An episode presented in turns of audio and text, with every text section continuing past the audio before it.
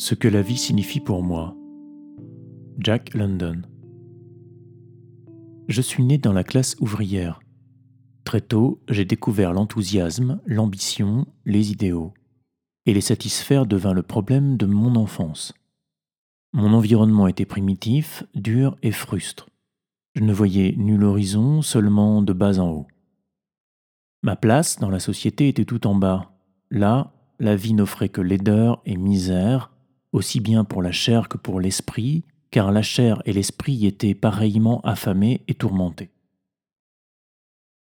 Au-dessus de moi s'élevait l'édifice colossal de la société, et à mes yeux la seule façon de m'en sortir était par le haut. Alors j'ai résolu très tôt d'escalader cet édifice. Aux étages supérieurs, les hommes portaient des costumes noirs et des chemises impeccables.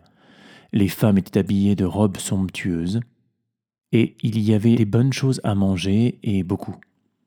Ça, c'était pour la chair. Et puis, il y avait les choses de l'esprit.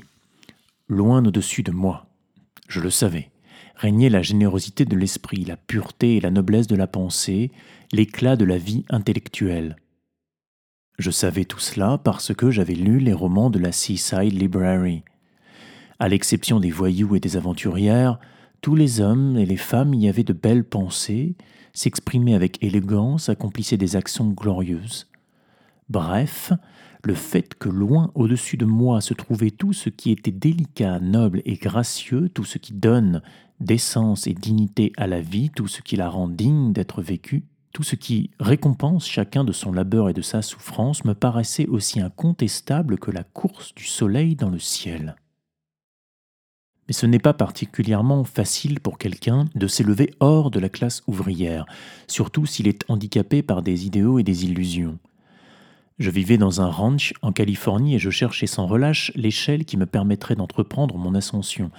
Je me renseignais d'abord sur le taux d'intérêt de l'investissement, et je torturais mon cerveau d'enfant pour tenter de comprendre les vertus et l'excellence de cette remarquable invention de l'homme, les intérêts composés. D'autre part, je m'informais des salaires courants pour les ouvriers de tous les âges et du coût de la vie. De tout cela, je déduisis que si je me mettais immédiatement à travailler et à économiser jusqu'à l'âge de 50 ans, je pourrais alors m'arrêter pour commencer à profiter pleinement des délices et des bienfaits qui s'offriraient à moi plus haut dans la société. Bien sûr, j'étais fermement décidé à ne pas me marier et j'oubliais complètement de prendre en compte ce désastreux écueil de la classe ouvrière, la maladie. Cependant, ma vitalité exigeait bien davantage qu'une existence étriquée d'épargne et de lésine, si bien qu'à dix ans je me fis crieur de journaux dans les rues d'une ville, et je commençai à considérer ce qui se trouvait au-dessus de moi d'un regard nouveau, Autour de moi, tout était toujours aussi sordide et misérable, au-dessus de moi s'étendait toujours le même paradis à conquérir, mais l'échelle sur laquelle je grimpais était différente. C'était désormais celle des affaires. Pourquoi mettre de l'argent de côté et investir mes économies dans des fonds gouvernementaux, alors qu'en achetant deux journaux pour cinq cents, je pouvais en un tour de main les revendre dix cents et doubler ainsi mon capital Oui, mon échelle à moi était celle des affaires et je me voyais déjà tel un prince du commerce, un prince chauve couronné de succès. Que d'illusions À 16 ans, j'avais déjà gagné le titre de prince, mais il m'avait été donné par une bande de bandits et de voleurs qui m'appelait le prince des pilleurs d'huîtres. À ce moment-là, j'avais gravi le premier barreau de l'échelle des affaires. J'étais un capitaliste, je possédais un bateau et l'équipement complet du pillard d'huîtres. J'avais commencé à exploiter mes semblables, je possédais un homme d'équipage. En tant que capitaine et propriétaire, je prenais les deux tiers du butin et j'en donnais un tiers à l'équipage. Pourtant, l'équipage travaillait aussi dur que moi et risquait sa vie et sa liberté tout autant que moi. Je ne montais pas plus haut sur l'échelle des affaires. Une nuit, je menais un raid contre des pêcheurs chinois. Les cordages et les filets valaient des mille et des cents. C'était du vol, je le reconnais, mais tel est précisément l'esprit du capitalisme. Le capitaliste s'empare des possessions de ses semblables au moyen du rabais ou de l'abus de confiance, ou en corrompant sénateurs et juges de la Cour suprême. J'étais simplement plus brutal, c'était la seule différence. J'utilisais un revolver. Mais cette nuit-là, mon équipage était composé de l'un de ces incompétents contre lesquels le capitaliste a l'habitude de fulminer parce que, à la vérité, ils augmentent les dépenses ou réduisent les dividendes. Mon équipage fit les deux. Par négligence, il mit le feu à la grand-voile, qui fut entièrement détruite. Cette nuit-là, il n'y eut pas de dividendes, et les pêcheurs chinois s'enrichirent des filets et des cordages que nous n'avions pas pris. J'étais en faillite, incapable pour le moment d'acheter une nouvelle grand-voile à 65 dollars. Je laissai mon bateau à l'ancre et m'embarquai sur un bateau pirate de la baie pour un raid sur la rivière Sacramento. Pendant mon absence, un autre gang de pirates de la baie s'attaqua à mon bateau. Ils le dépouillèrent de tout, même de ses ancres. Plus tard, je récupérai sa carcasse à la dérive et la vendis 20 dollars. J'avais glissé de l'unique barreau que j'avais réussi à gravir, et jamais plus je n'empruntais l'échelle des affaires. Dès lors, je fus exploité sans pitié par d'autres capitalistes. J'avais les muscles, ils en tiraient de l'argent, et moi à peine de quoi vivre. J'ai été matelot de gaillard d'avant, débardeur, manœuvre. J'ai travaillé dans des conserveries, des usines, des blanchisseries. J'ai tondu les pelouses, nettoyé les tapis, lavé les vitres. Et jamais je n'ai obtenu le produit intégral de mon labeur.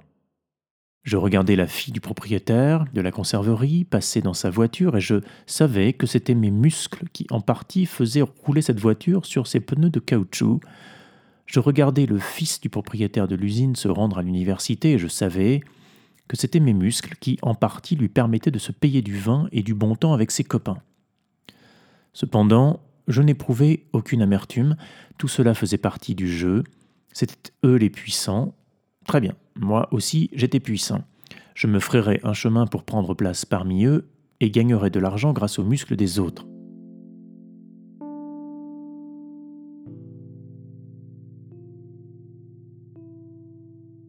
Le travail ne me faisait pas peur.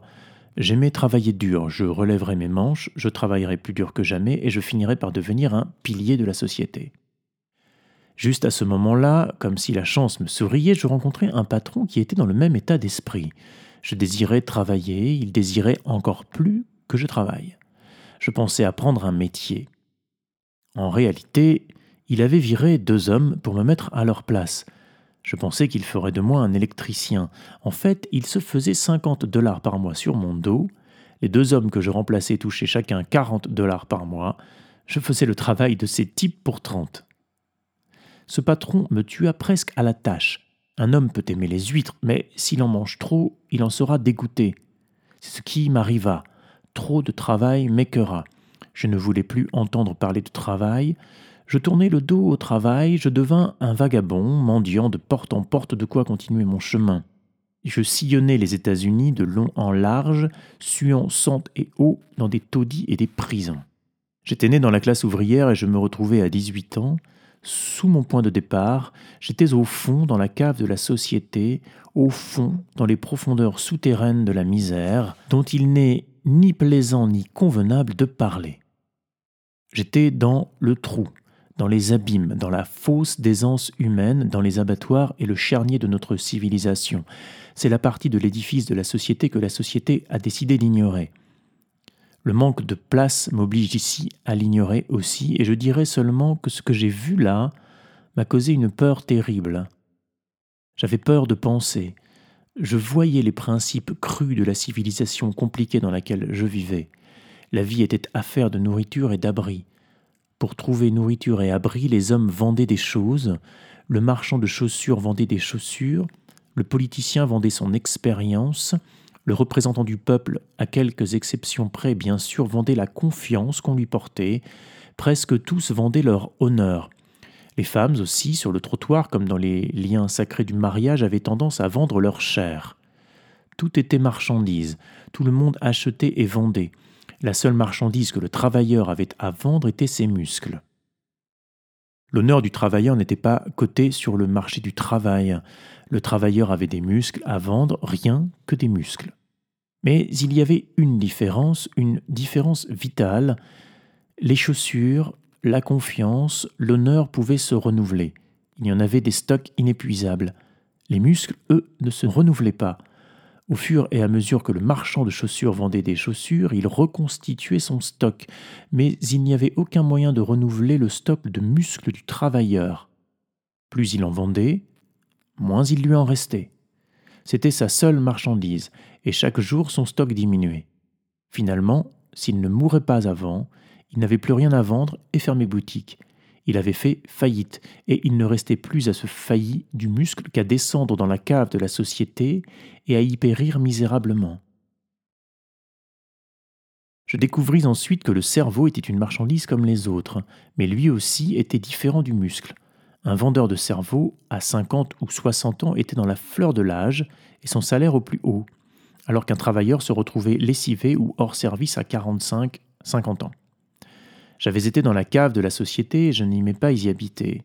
Les tuyaux, les canalisations y étaient en mauvais état et malsains, l'air qu'on y respirait. Si je ne pouvais pas vivre à l'étage noble de la société, je pouvais au moins faire un essai au grenier. Là, il est vrai, c'était la portion congrue, mais au moins l'air était pur. Je décidai donc de ne plus vendre de muscles et de devenir marchand de cerveau. Alors commença une poursuite frénétique du savoir je retournai en Californie et j'ouvris les livres. Tandis que je me préparais ainsi à devenir marchand de cerveau, il était inévitable que je me mette à fouiller du côté de la sociologie.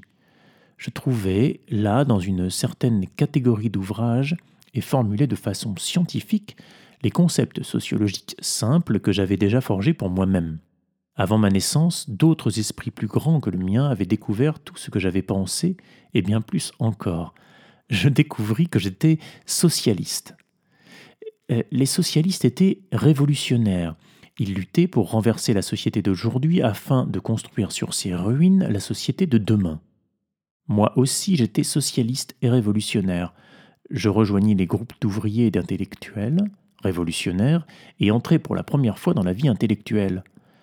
Là, je rencontrai des intelligences percutantes et des esprits brillants des membres de la classe ouvrière qui, en plus de leurs mains calleuses, avaient une tête solide et alerte, des prédicateurs défroqués au christianisme trop ouvert pour faire partie d'une quelconque congrégation d'adorateurs de maman, des professeurs brisés par l'asservissement de l'université à la classe dirigeante, exclus pour avoir tenté un peu vite de mettre leurs connaissances au service des affaires humaines.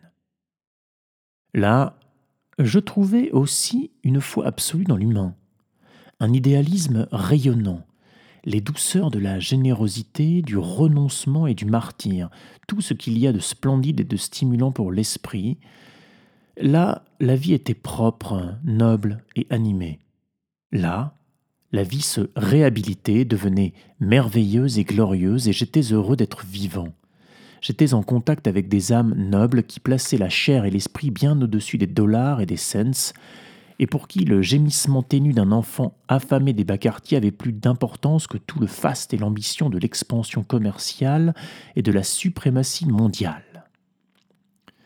Tout autour de moi, il n'était question que de la noblesse de la cause et de l'héroïsme de l'effort, et mes jours et mes nuits étaient lumière du soleil et des étoiles, feu et rosée.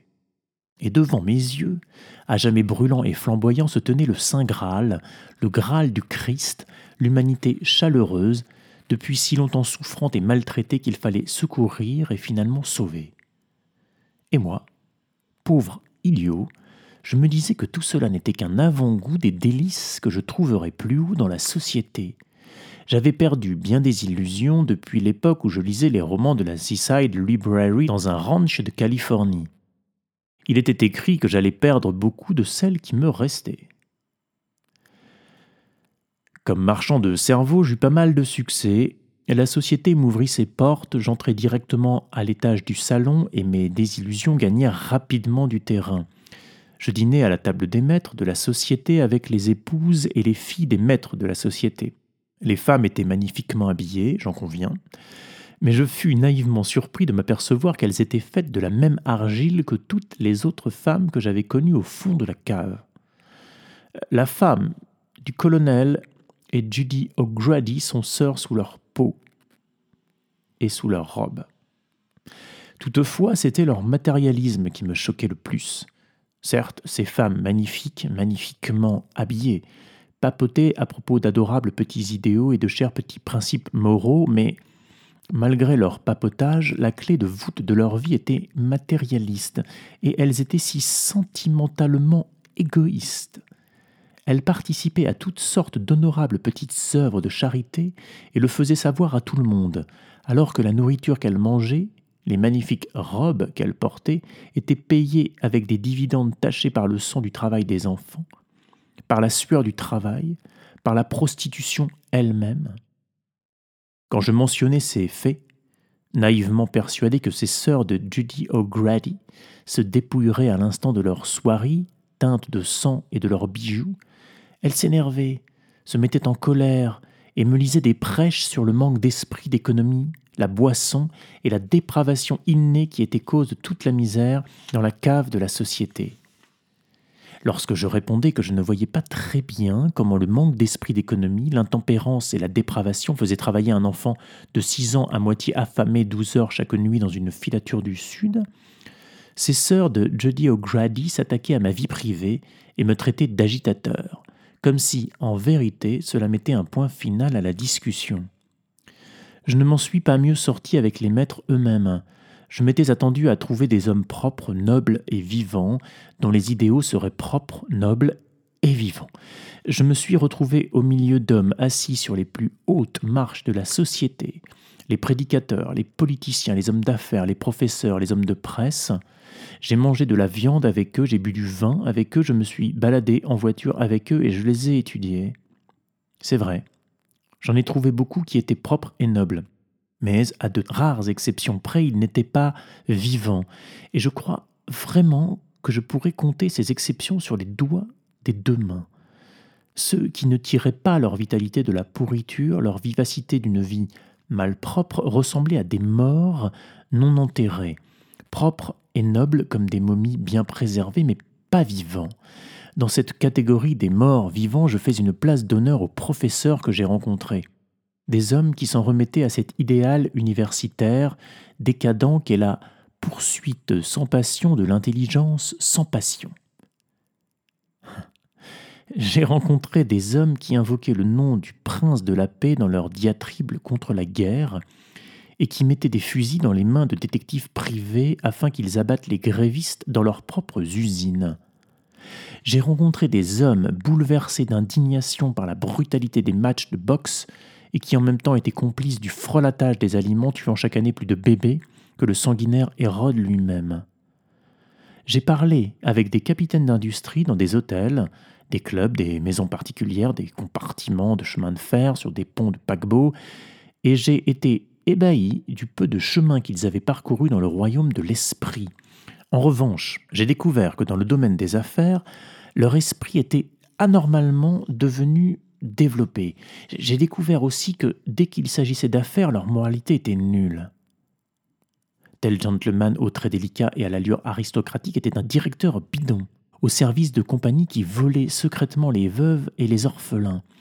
Tel autre, collectionneur d'éditions rares et mécène exceptionnel de la littérature, cédait au chantage d'un chef de service municipal à la mâchoire lourde et aux noirs sourcils. Tel homme de presse, qui publiait dans son journal des réclames pour des spécialités pharmaceutiques et n'osait pas imprimer la vérité sur ses produits par peur de perdre une ressource publicitaire, me traita de gredin démagogue quand je lui dis que sa politique économique datait de l'Antiquité et sa biologie de Pline. Tel sénateur était l'instrument, l'esclave, la petite marionnette du chef grossier et sans éducation d'un parti politique. Il en était de même de tels gouverneurs et de tels juges de la Cour suprême, et tous trois voyageaient en train, avec des billets gratuits.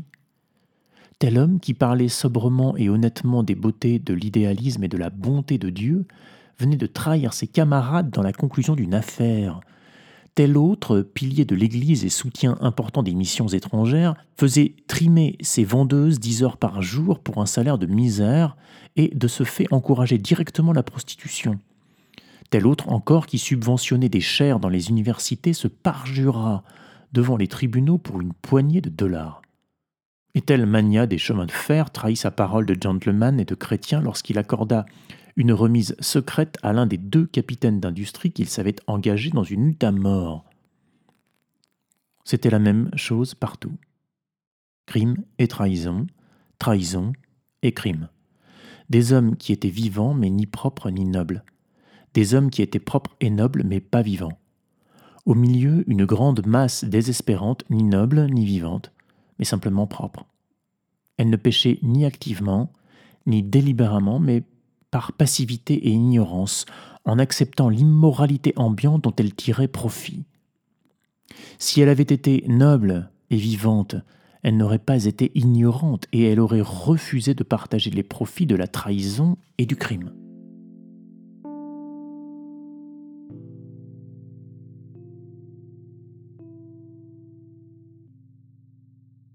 Je découvris que je n'aimais pas vivre à l'étage du salon de la société. Intellectuellement, je m'y ennuyais.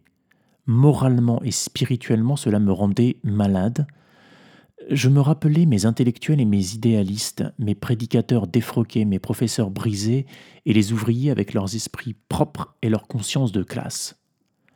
Je me rappelais mes jours et mes nuits sous la lumière du soleil et des étoiles, là où la vie tout entière était une merveille sauvage et douce, un paradis spirituel d'aventures généreuses et de romans éthiques. Et j'aperçus devant moi toujours brûlant et flamboyant le Saint Graal. Ainsi, je suis retourné à la classe ouvrière dans laquelle je suis né et à laquelle j'appartiens. Je n'ai plus envie de monter. L'imposant édifice de la société qui se dresse au-dessus de ma tête ne recèle plus aucun délice à mes yeux. Ce sont les fondations de l'édifice qui m'intéressent.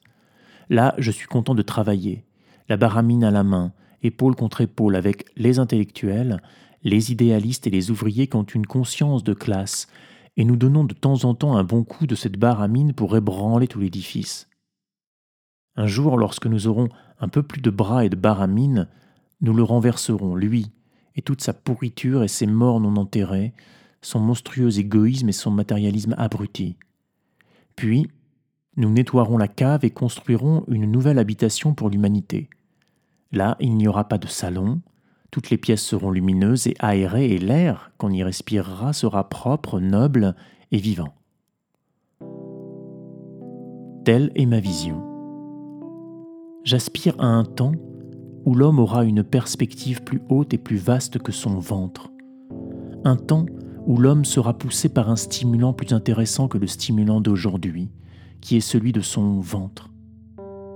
Je conserve ma foi en la noblesse et l'excellence de l'être humain. Je crois que la douceur spirituelle et la générosité finiront par avoir raison de la grossière gloutonnerie actuelle. Et pour conclure, ma foi va à la classe ouvrière.